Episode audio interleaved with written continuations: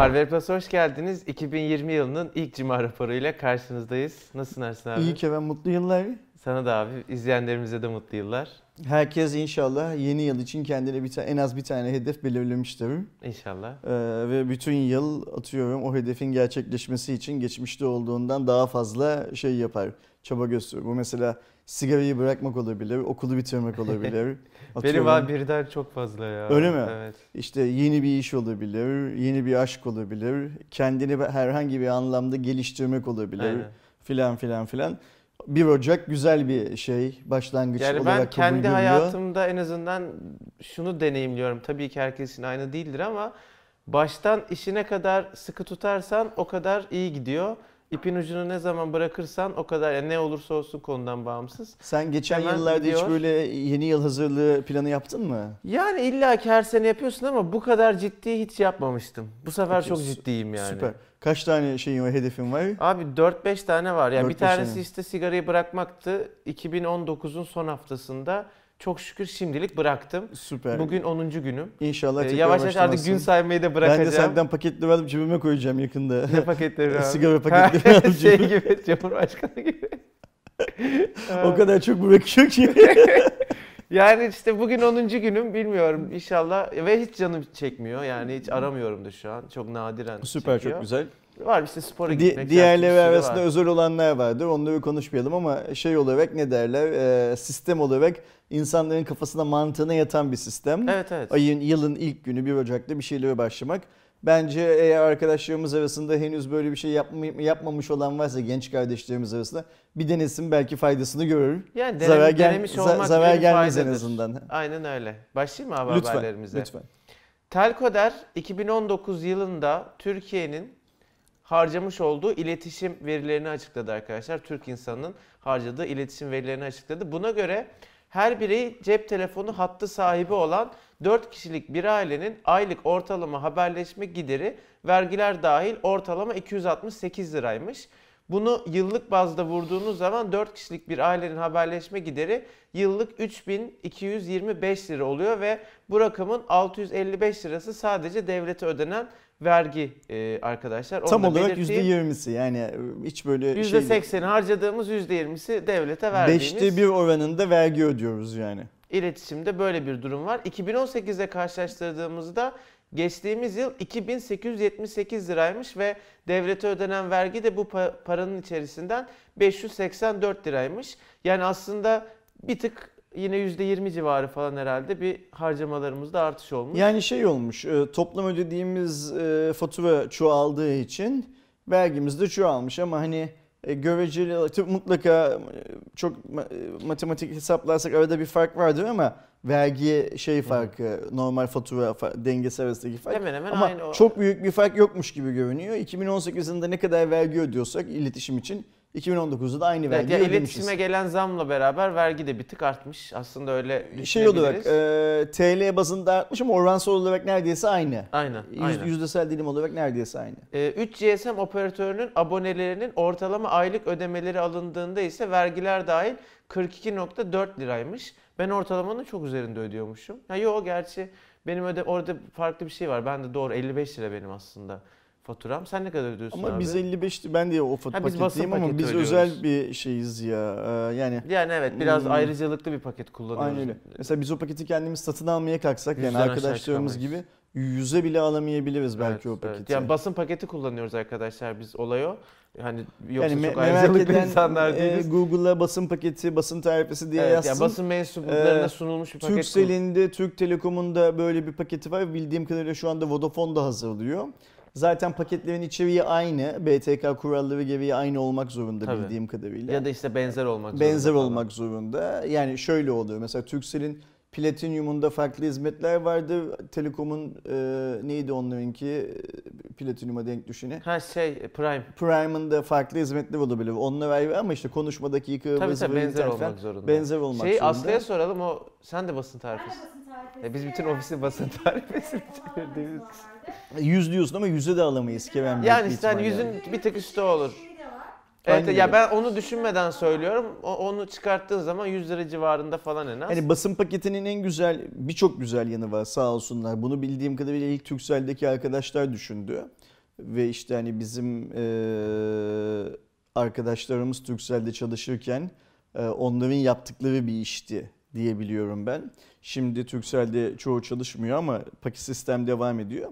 Gazetecinin ihtiyaçlarının ne olacağından yola çıkarak bir paket Belki yurt hazırladılar. dışı orada çok önemli Ve işte yani. e, sürekli bu insanlar yurt dışında biliyorsun yurt dışına her çıktığımızda günlük 15 lira o zaman şimdi karşılamıyorum 15 lira para ödüyorduk. 30 Ee, ben bazen 7 gün falan kaldığımda o zamanın parası Ben 100 200 lira, lira çok ödedim 110 geçen lira sadece şey ödüyordum ona para ödüyordum. İçinde her şey var ve sadece 55 lira ödüyoruz. Şimdi Vodafone da o paketi hayata geçirecekmiş. Hani Vodafone abonesi olan ve hattını taşımak istemeyen arkadaşlarımız var çünkü camiada. Bu arada sadece teknoloji basını değil arkadaşlar. Hani basının Basın yayıncılığın işte, hangi her kulvarında basın. çalışıyor olursa olsun. Yani atıyorum hmm, bir Anadolu şehrindeki gazetede çalışan arkadaşın da televizyon kanalında çalışan arkadaşın da bu hatta alma hakkı var. Bizim de var. İşte gazetelerde köşe yazısı yazan beyefendilerin, gazete Fanatik'te sahiplerinin spor yazarı olan da filan yani. filan da var. Yani bize özel bir şey değil. Öyle Tabii, al- al- evet. algılamasın hiç kimse. Ee, bunu ilk şey yapan ne derler ee, düşünüp yapan arkadaşlara teşekkür Sağ edelim. olsunlar. Biz o yüzden bu ortalamaların çok altındayız tabii ki. Ama yine 42 lira ortalama benim beklediğimden daha düşük. Güzel bir fiyatmış bence. Hani son şeyleri düşündüğümüzde sabit internet bağlantısına baktığımızda ise aylık ortalama vergiler dahil 60 lira ödüyormuşuz. 61 lira hatta. Bu, 69.9. bu şey e, geçen yılın fiyatlarıyla biraz pahalı bir rakam Geçen değil sene mi? nasıldı abi hatırlıyor musun? Çünkü geçen yıl dediğim hani işte çoğu, Türkiye'nin çoğunda 45 liralık paket kullanıyor diyor bir dönem hani Hı e, internet paketi olarak. Hani Ha şimdi giriş- bu kotasız ya 2019 yılı kotasız paketlerle Evet mesela ben burada şu ilk eee, seneydi. şey, Artmıştır. 60 liranın bir önceki yıl kaç lira olduğunu bilmek isterdim mesela. Kaç liradan 60 liraya baksak bulurduk da ben aklıma gelmedi. Okey. Ee, son 2 yıl içinde bu güzel bir veri. Telefon değiştirenlerin %94'ten %58'e düşmüş. 2 yılda bir telefon değiştirenlerin oranı. Yani telefonlar pahalanınca demek ki Hmm. insanlar e, yani en azından Çok güzel. bazıları telefonları tutmaya başlamışlar. 2 yılda bir değiştirmeye. Penetre yani cep telefonu tarafındaki penetrasyon, Düşmüş. telefon değiştirme hızı azalmış Evet, yani. %64'ten %50'si yani çok büyük değil ama %10'a yakın sonuçta bir düşüş var. Değişik Şimdi veriler. Biz böyle şeyler söylediğimiz zaman bazen arkadaşlar şaşırıyorlar. Yani mesela işte ha güzel diyoruz ya. Mesela videonun altına şey yorumu geliyor. Ya siz bu işten para kazanıyorsunuz. Bu pazarın yavaşlamasını nasıl güzel dersiniz. Keza YouTube'la ilgili, Google'la ilgili hani beğenmediğimiz herhangi bir şeyi dile getirdiğimiz zaman ya oradan para kazanıyorsunuz filan filan yapıyor. Bakın para kazanmak başka bir şey. Bu olması gereken ya zaten şeyler. yani Yani şunu bu değil, ülkede bir milyon hala- markayla kavga etmeyerek çok Bu- daha iyi para Bu kazanabilirdik ülkede yani. hala e, cep telefonu satışları ve bilgisayar satışlarının üstünde. Ve işte birçok insan şey diyebilir. Ben e, işimi cep telefonumdan hallediyorum filan diyebilir de iş dediğimiz şey öyle çok çok kolay cep telefonundan halledilebilecek bir şey değil aslında. Ee, yani eğer Instagram'dan don sütyen satıyorsan tabii ki cep telefonundan satarsın onu da.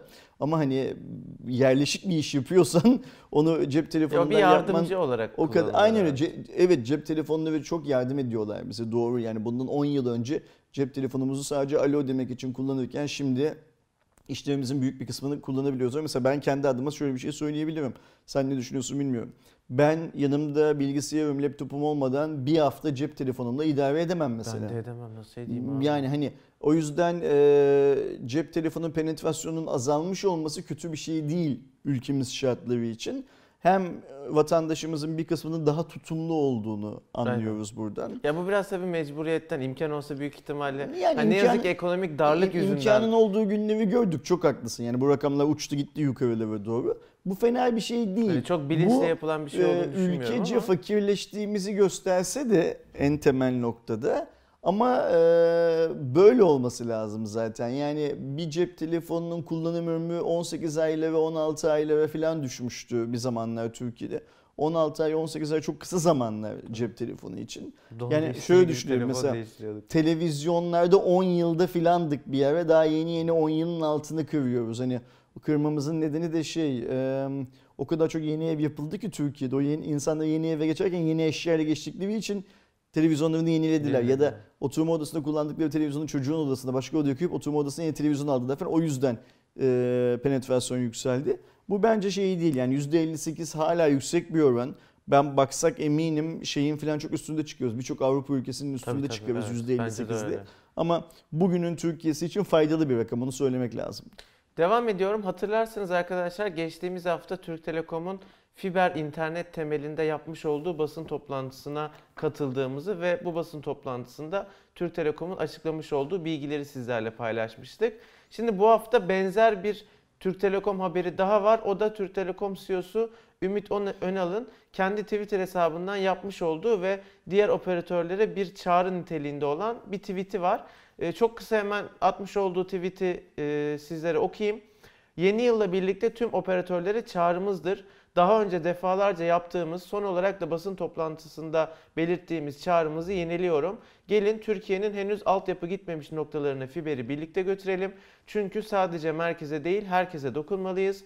Topraklarımızın dört bir yanında ilmek ilmek ördüğümüz 7.5 milyon kilometre fiber altyapımız ile kazandığımız tecrübeyi yeni altyapı gö- götürülecek yerlerde diğer operatörlerle paylaşarak Türkiye'nin dijital dönüşümüne daha fazla katkı sağlamaya hazırız. Çünkü Türkiye'ye değer. Şimdi operatörlere yeni bir çağrıda bulunuyorum.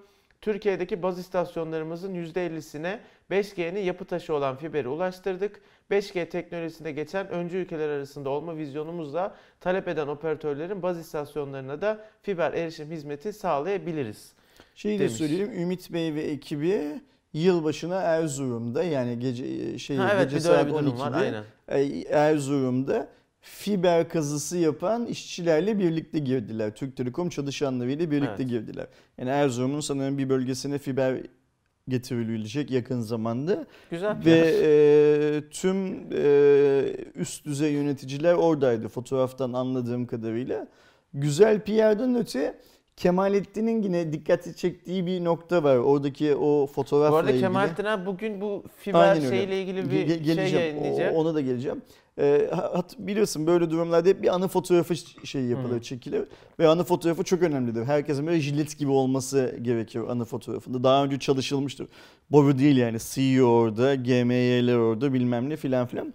Kasklardan, baretlerden bir tanesinde Türk Telekom'un eski logosu var. Ha, ben hiç Ee. Kemalettin o fotoğraftan yola çıkarak diyor ki eğer diyor bu Erzurum'a gitme hikayesi sadece bir PR çalışması olsaydı o arkadaşın o eski kaska, eski bareti takmasına izin verilmezdi.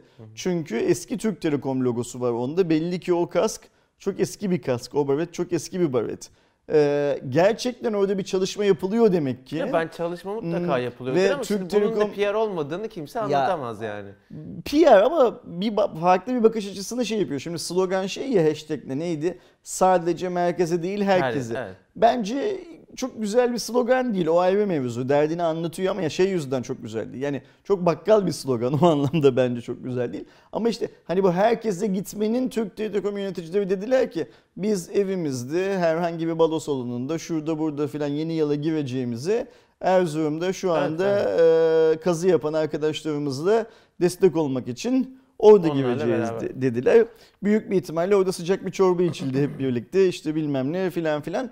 Ee, Kemalettin'in dikkat çektiği şey o logo, kasktaki logo hikayesi bence de çok önemli. Yani hani e, işin şeyini anlatmak açısından, derdini anlatmak açısından önemli. PR mı? E tabii ki PR ama PR her zaman kötü bir şey mi? Yok hayır canım. Değil. Ya, evet, değil. Şimdi Kemalettin diğer şeyine gelelim. Kemalettin bu e, bizim geçen hafta anlattığımız Ümit Bey'in yaptığı 2019-2020 basın toplantısından beri Türkiye'deki fiberin ne durumda olduğunun araştırmasını yapıyor.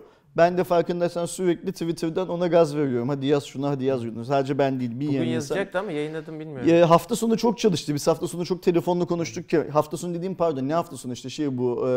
E, Anında yılbaşı 31'inde ve 1 Ocak'ta çok çalıştı. Excel tabloları hazırlamış, kağıtlara Yine notlar biz almış salı gibi hissediyoruz ama cuma filan yani. filan gibi.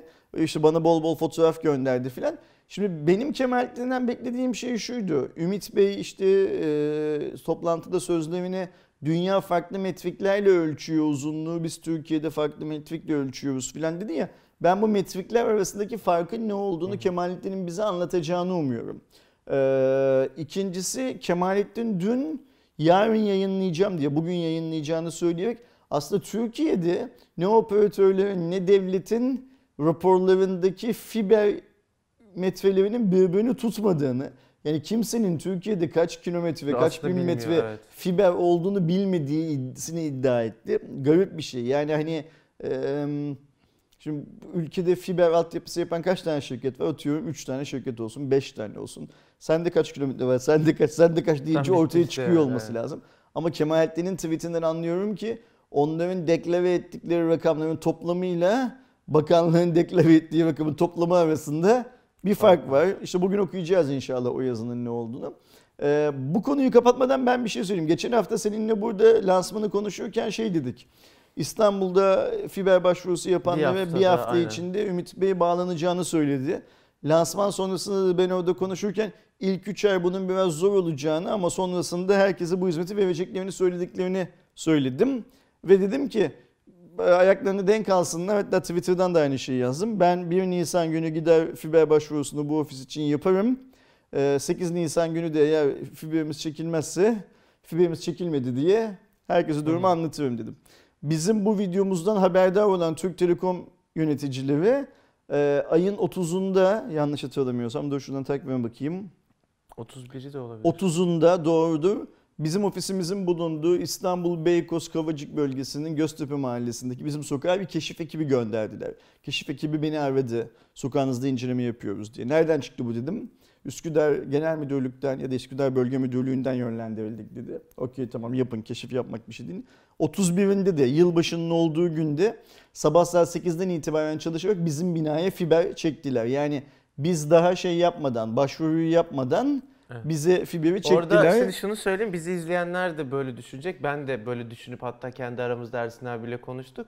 Şimdi Ersin abi video çeken ve işte Türk Telekom yöneticilerinin de izlediği bir videoyu çeken bir adam olduğu için bunun bu kadar çabuk sağlanmış olması belki bir yandan da bu nedenle olmuş olabilir ama Şimdi biz şöyle bir çok şey isterim ki Türkiye öyle bir ülke olsun ki bu senin söylediğin şeye itiraz edelim. Hı hı.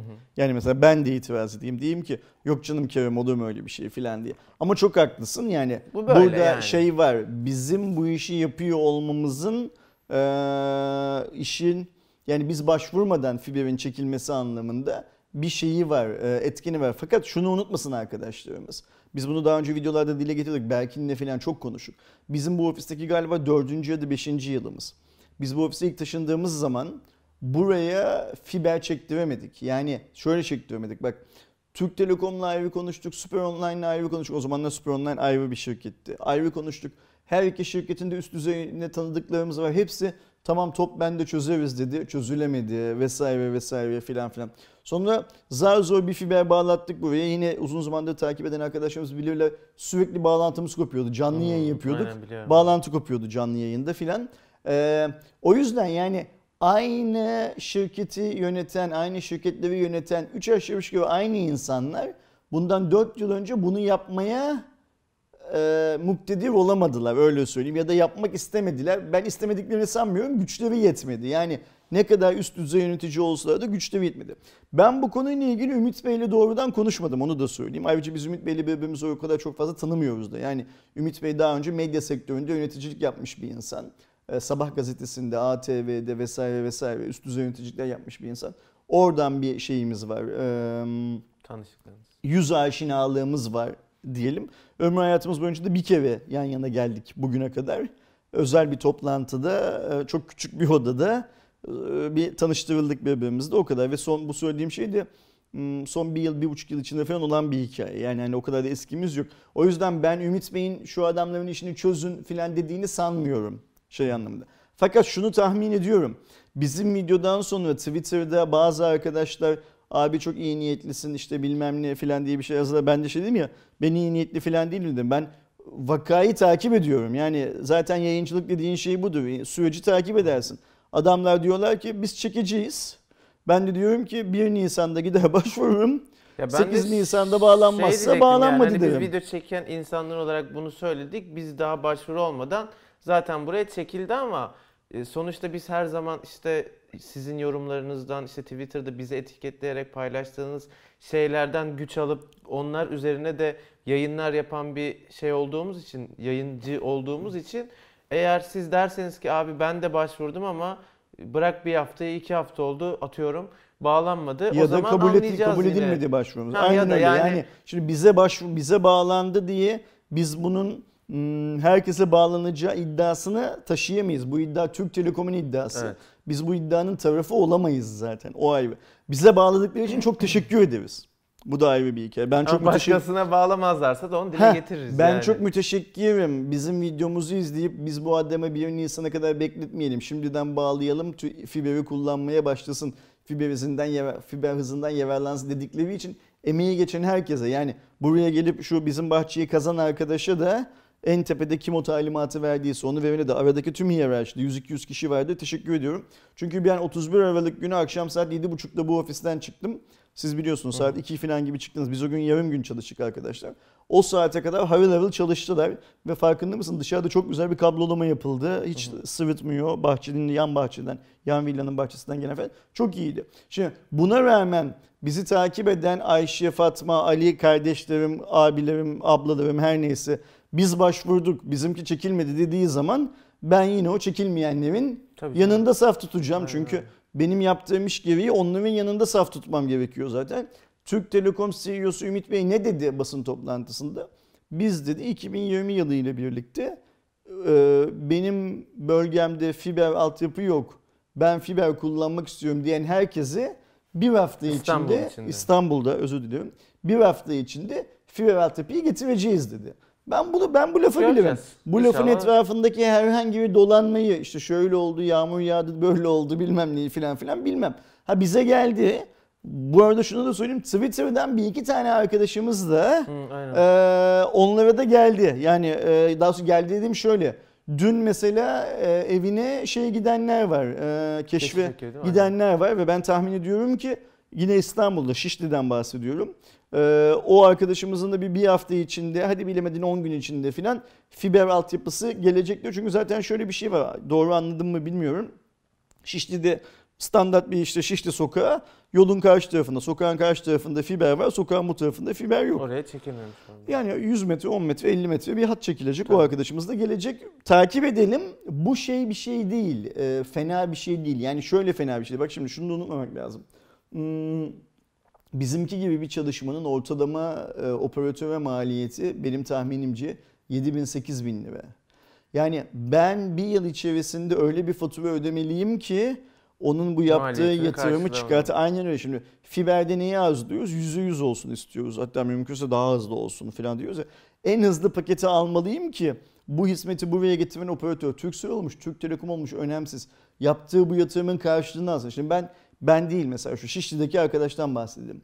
Ee, fiber çektirdi. Ben 30 istiyorum dedi. Ulan zaten ADSL'de 24 alıyorsun. Yani hani 30 alacaksan sen niye bana yani bana dediğim operatöre 7 bin 8 bin lira para harcatıyorsun oraya fiber Ya çektiriyorsun. bölgedeki işte oraya fiber geldikten sonra bir apartmanda kaç kişinin geli- alacağı falan da çok etkiliyor ama Bilmiyoruz. e, yani bir senede çıkarsan yatırımını ondan sonraki seneler cebine Şimdi ben, kalıyor ben falan yaşım gereği kablonet zamanlarını biliyorum Kerem. Bizim için kablonet Dial-Up'tan sonra süper bir hizmetti. Bir de Evet. düşünsene tek bir kablodan televizyon ve internet alıyorduk evimize. Ee, ve kablonetin o zamanlar İstanbul'da ben o zaman Bakırköy'de oturuyordum. Hadi daha şey Ataköy'de oturuyordum. Ee, yani hani daha göreceli olarak Bakırköy'e yeni binaların olduğu, kablolama işlemlerinin falan daha doğru düzgün yapıldığı bir yerde oturuyordum. Yılda 1994 hiç unutmuyorum. Ee, işte 70-80 daire var. 50-55 daire ben kablonete geçeceğim diye imza toplayıp götürüp veriyorduk. Bak 70 daire içinde apartmanda 50-55 daire e, ve bağlatamıyorduk. Ya tabii o zaman. Yani hani evet, o yüzden yani. bunlar önemli güzel gelişmeler. Ben kendi adımıza teşekkür ediyorum.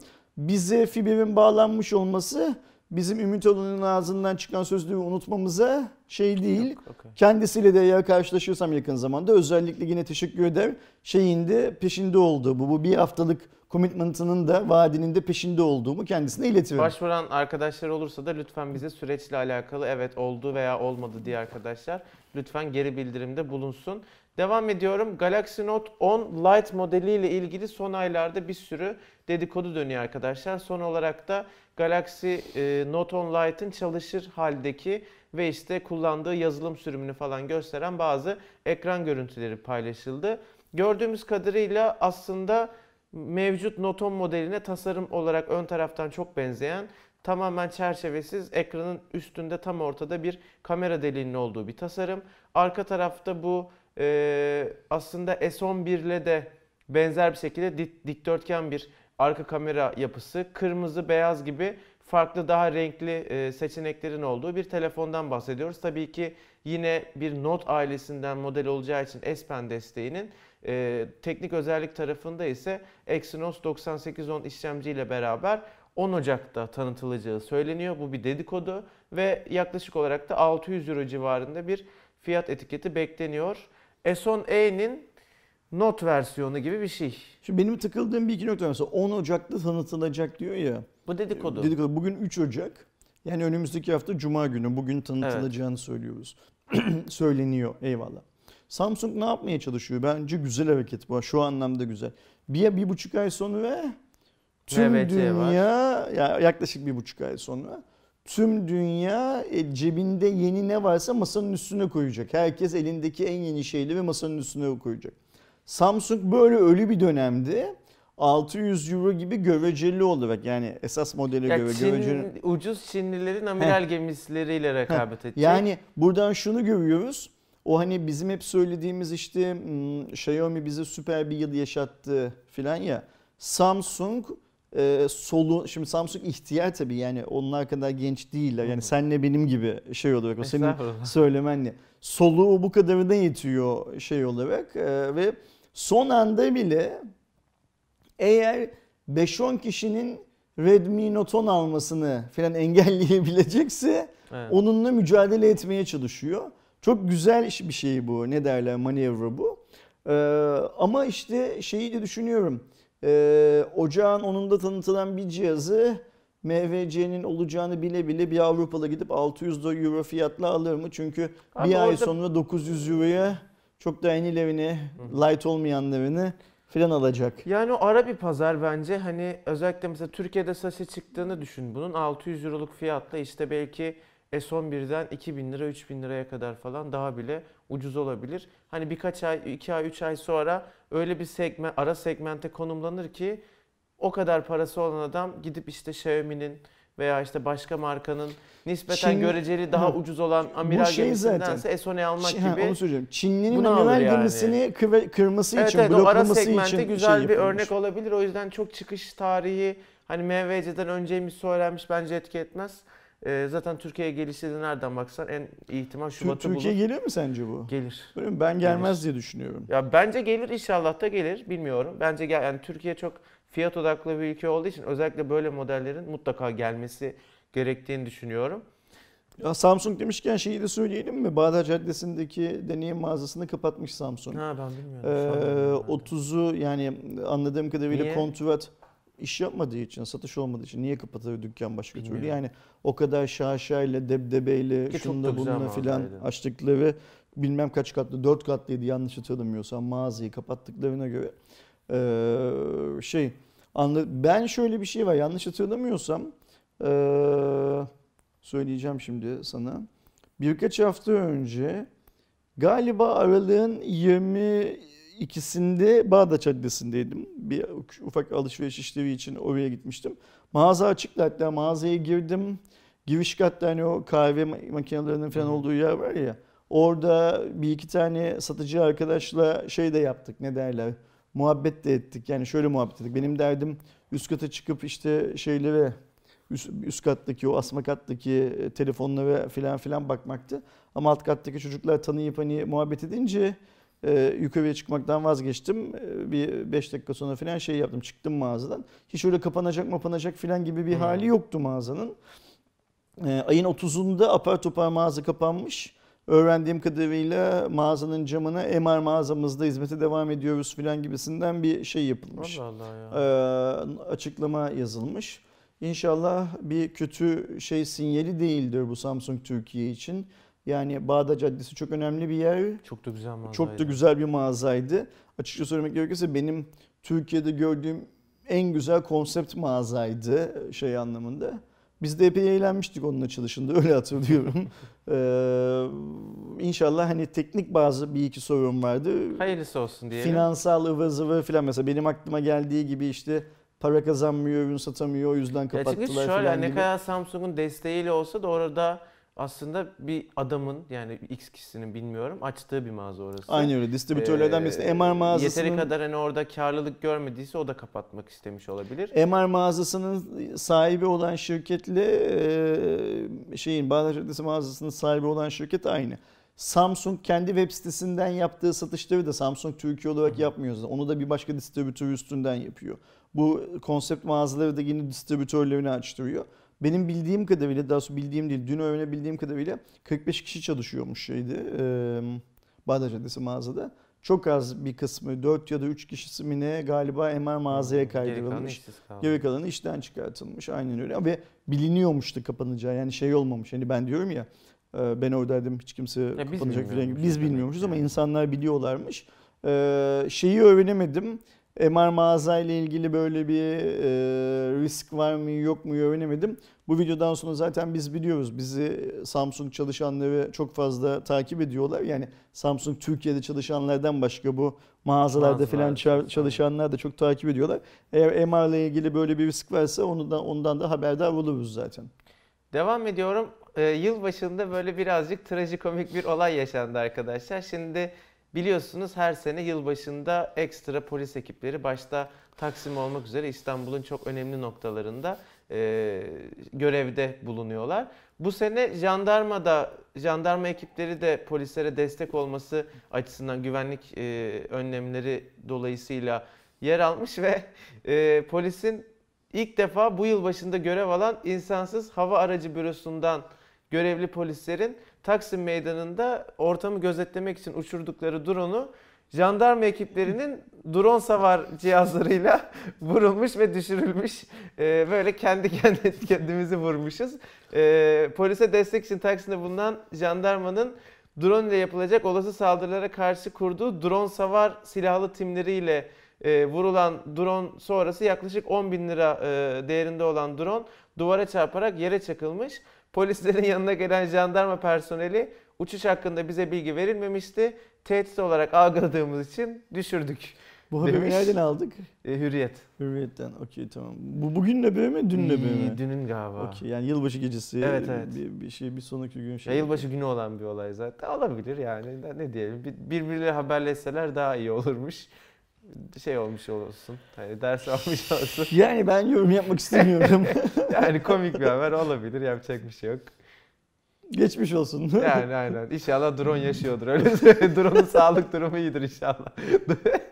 Duvara çarpıp düşürülmüş. Ay, bence buradan çıkılacak olan ders şu. Ee, insansız hava aracı bürosu yani emniyete bağlı insansız hava aracı bürosuyla jandarmaya bağlı olan büroyu aynı yerde konumlandırmamak lazım. Hayır bir tanesi de yani birinde drone savar cihazı var. Bir tanesi de güvenlik için drone kullanıyor ve birbirlerine tamamen zıtlar. Yani en azından birbirinizle konuşursanız çok daha e, verimli hareket edilebilir gibi böyle bir olay. E, devam ediyorum. Son haberimiz. Türkiye'nin sosyal medya kullanım istatistiklerini çıkartan bir araştırma yayınlandı. Anadolu Üniversitesi Sosyal Medya ve Dijital Güvenlik Eğitim Uygulama ve Araştırma Merkezi kısaltması da SODİGEM tarafından 2019'u bitirirken sosyolojik açıdan internet ve sosyal medya istatistikleri raporu isimli bir çalışma. Bu çalışma Türkiye İstatistik Kurumu, VR Social, Hootsuite ve Statista verileri kullanılarak oluşturulmuş bir çalışma. Buna göre Türkiye'de 52 milyon aktif sosyal medya, 59 milyon 300 binde internet kullanıcısı olduğu tespit edilmiş. Türkiye'de internet kullanıcılarının en yoğun olduğu yaş grubu 25 ila 35. Burada oran %91,7. En düşük olan 65 yaş ve üzeri Grupta ise %19.8'lik bir sosyal medya kullanım oranı bulunuyor aktif olarak. Türkiye'de bireyler günde ortalama 2 saat 46 dakikasını sosyal medya mecralarında, 3 saat 9 dakikasını televizyon karşısında, 1 saat 15 dakikasını ise müzik dinleyerek geçiriyormuş. Bu halka açık bir araştırma değil mi? Evet. Ve Bunun linkini bence açıklama kısmında Hı, ya da sabit e, yorumda koyalım. Çünkü eminim bu senin paylaştığından daha fazla Tabii tabii veri ben en vardır vurucularını burada. aldım. Şey olarak Konuşulmaya... merak eden arkadaşlarımız aynen. baksınlar. Ee, çünkü şöyle bir şey var yani Türkiye için TÜİK'in raporları ne derece doğru bilmiyoruz ama sonuçta ülkedeki tek gerçek anlamda istatistik üreten kurumdan bahsediyoruz. Ee, işte VR Social, HotSuite ve Statista'da dünyada yaptıkları araştırmalarla, yayınladıkları raporlarla epey ses getiren kurumlar. Hootsuite şey biliyorsun abi bir sosyal medya kullanım aracı. Hı hı. Hepsini beraber kullanabileceğin falan ama onun dışında VR Social ve Statista en şey hani dünyada geçerli Aynen öyle. böyle verileri tutan şirketler. Yani o yüzden bence e, çok şey veriler vardır burada büyük bir ihtimalle. Merak eden arkadaşlar Ortalama baksınlar. 2 saat e, 46 dakika sosyal medya çok ya. Ben de çok bundan hep biliyorsun şikayet ediyorum, azaltmaya çalışıyorum ama ortalaması 2 saat 46 dakika yani ortalaması yani. Şimdi televizyon 3 saat 9 O da dakika ise o zaman şey çok fazla. 2 saat 46 dakika sosyal medya çok fazla. Ben Yani zaten günde katılıyorum. 12 saat yaşıyorsak bunun 6 saatinin 3'ü televizyona, 3'ü sosyal medyaya gidiyorsa hakikaten kötüyüz yani. Şimdi ben kendi açımdan 3 saat televizyon izlemiyorum. Ben o konuda şeyim ne derler netim ama 2 saat 46 dakika doğrudur yani. yani burada daha yazılan hikaye doğrudur. medyada. Ee, garip rakamlar bence herkesin işte bu rakamlara bakıp bir kendi kullanımından, kendi hayatından süzgeçten geçirip Evet.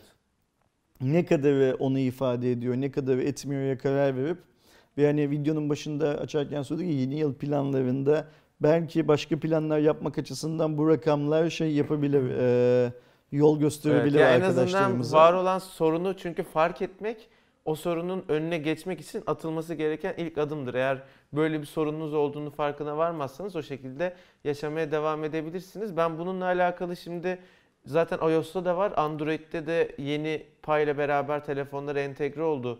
Ee, dijital sağlık diye çevriliyor. İşte Digital Wellness galiba şeyde. iOS'ta da ekran saati falan gibi Hı bir adla var. Orada bir günde kaç saat Twitter kullanmışsınız, kaç saat Instagram kullanmışsınız işte e, verileri size gösteriyor ve siz bunu kısıtlayabiliyorsunuz. İşte diyorsunuz ki mesela ben en fazla yarım saat Instagram'a gireyim. Yarım saat Instagram uygulaması telefonunuzda açık olduktan sonra diyor ki sen ekran süreni açtın. Artık Instagram'a girme. Sen, seni Instagram'a Hmm. sokmuyor. He tabii sen istersen ayarlardan bunu 40 dakikaya çevirip 10 dakika daha kullanırsın falan ama orada olay hani bu bilinci oluşturup kendine engel olmak. Kullanmanızı tavsiye ederim. Ee, eğer yani engel olabiliyorsanız kendinize güzel olur. Çünkü hakikaten çok gereksiz vakit harcıyoruz. Ya başkalarının hayatlarına bakarak bir şey Biz bu konuyu yani. seninle işte sen, ben, İrem üçümüz çok konuştuk. Hatırlıyorum geçmişte. Cuma raporlarında da çok Cuma konuştuk. raporlarında da konuştuk. Ben kendi açımdan o şeyde değilim. E, O sınırda olduğumu düşünmüyorum. Ben bağımlıyım. ama mesela sizlerden dinlediğim, çevremde gördüğüm şeyler filan tabii ki çok garip. Yani trafikte giderken önüne bakmayıp telefonuna bakan insanlar var araba kullanırken bir yanda filan. Ya o çok, bir de çok tehlikeli bir şey İşte bu yani. hani yaya geçitlerinde alttan e, Hmm. yeşil kırmızı sarı verilmesi, Çin'deki işte bazı Japonya'daki bazı yaya yere geçitleri- bantlar konulmuş. yara bantlar. E şey var ya bir konulması. ülkede s- telefonuna bakanlar için oluşturulan bir bölüm var, şerit var şeyde yürüme. Aynen Yani bu yerinde. gerçekten bir sorun haline geliyor. Evet doğrudur. O yüzden e, muzdarip olan herkes kendi çözümünü kendisi bulacak. Yani burada Ya bir de şöyle de bir işin tarafı var abi hani tamam boş vakit harcıyorsun e, normalde işte daha faydalı şeyler yapabilecekken boş boş işte Twitter'da geziniyorsun ya da insanların hikayelerine bakıyorsun ama işin bir de psikolojik boyutu da var yani bununla alakalı da işte başka insanların çok etkilendiğini gösteren araştırmalar da var. Yani sonuçta çünkü hepimiz aslında Instagram'da veya Twitter'da olduğumuzdan biraz daha güzel, olduğumuzdan biraz daha şaşalı, biraz da biraz daha mutlu işte sanki hep böyle güzel şeyler yaşıyormuş gibi bir hayat gösterdiğimiz için onu izleyen diğer insanlar hep kendi hayatını sorgulayıp daha mutsuz olma üzerine bir psikolojiye girebiliyorlar falan. İşin bir de sosyal medya kullanımının böyle bir yazık ki. dezavantajı da Çok var. haklısın. E, O yüzden bu konu bayağı önemli bence. İşte bu rakamlara bakarlarsa arkadaşlarımız ve kendilerinin sosyal medya kullanımları ile ilgili kendilerinde ya da yakın çevrelerinde bir rahatsızlık varsa belki şu rakamlardan yola çıkarak işte ilk önce bir 5 dakika sonra bir 10 dakika falan Yavaş azalta yavaş azalta azaltarak yok olması bir şeyler yapabilirler belki. İnşallah. Arkadaşlar Cuma raporunun 83. bölümüydü. 2020'nin ilk bölümü. Sonuna geldik. Bize konuştuğumuz konularla alakalı yorumlarınızı aşağıda paylaşabilirsiniz. Henüz kanalımıza abone değilseniz de abone olursanız seviniriz. Haftaya görüşmek dileğiyle. Kendinize iyi bakın. Hoşçakalın.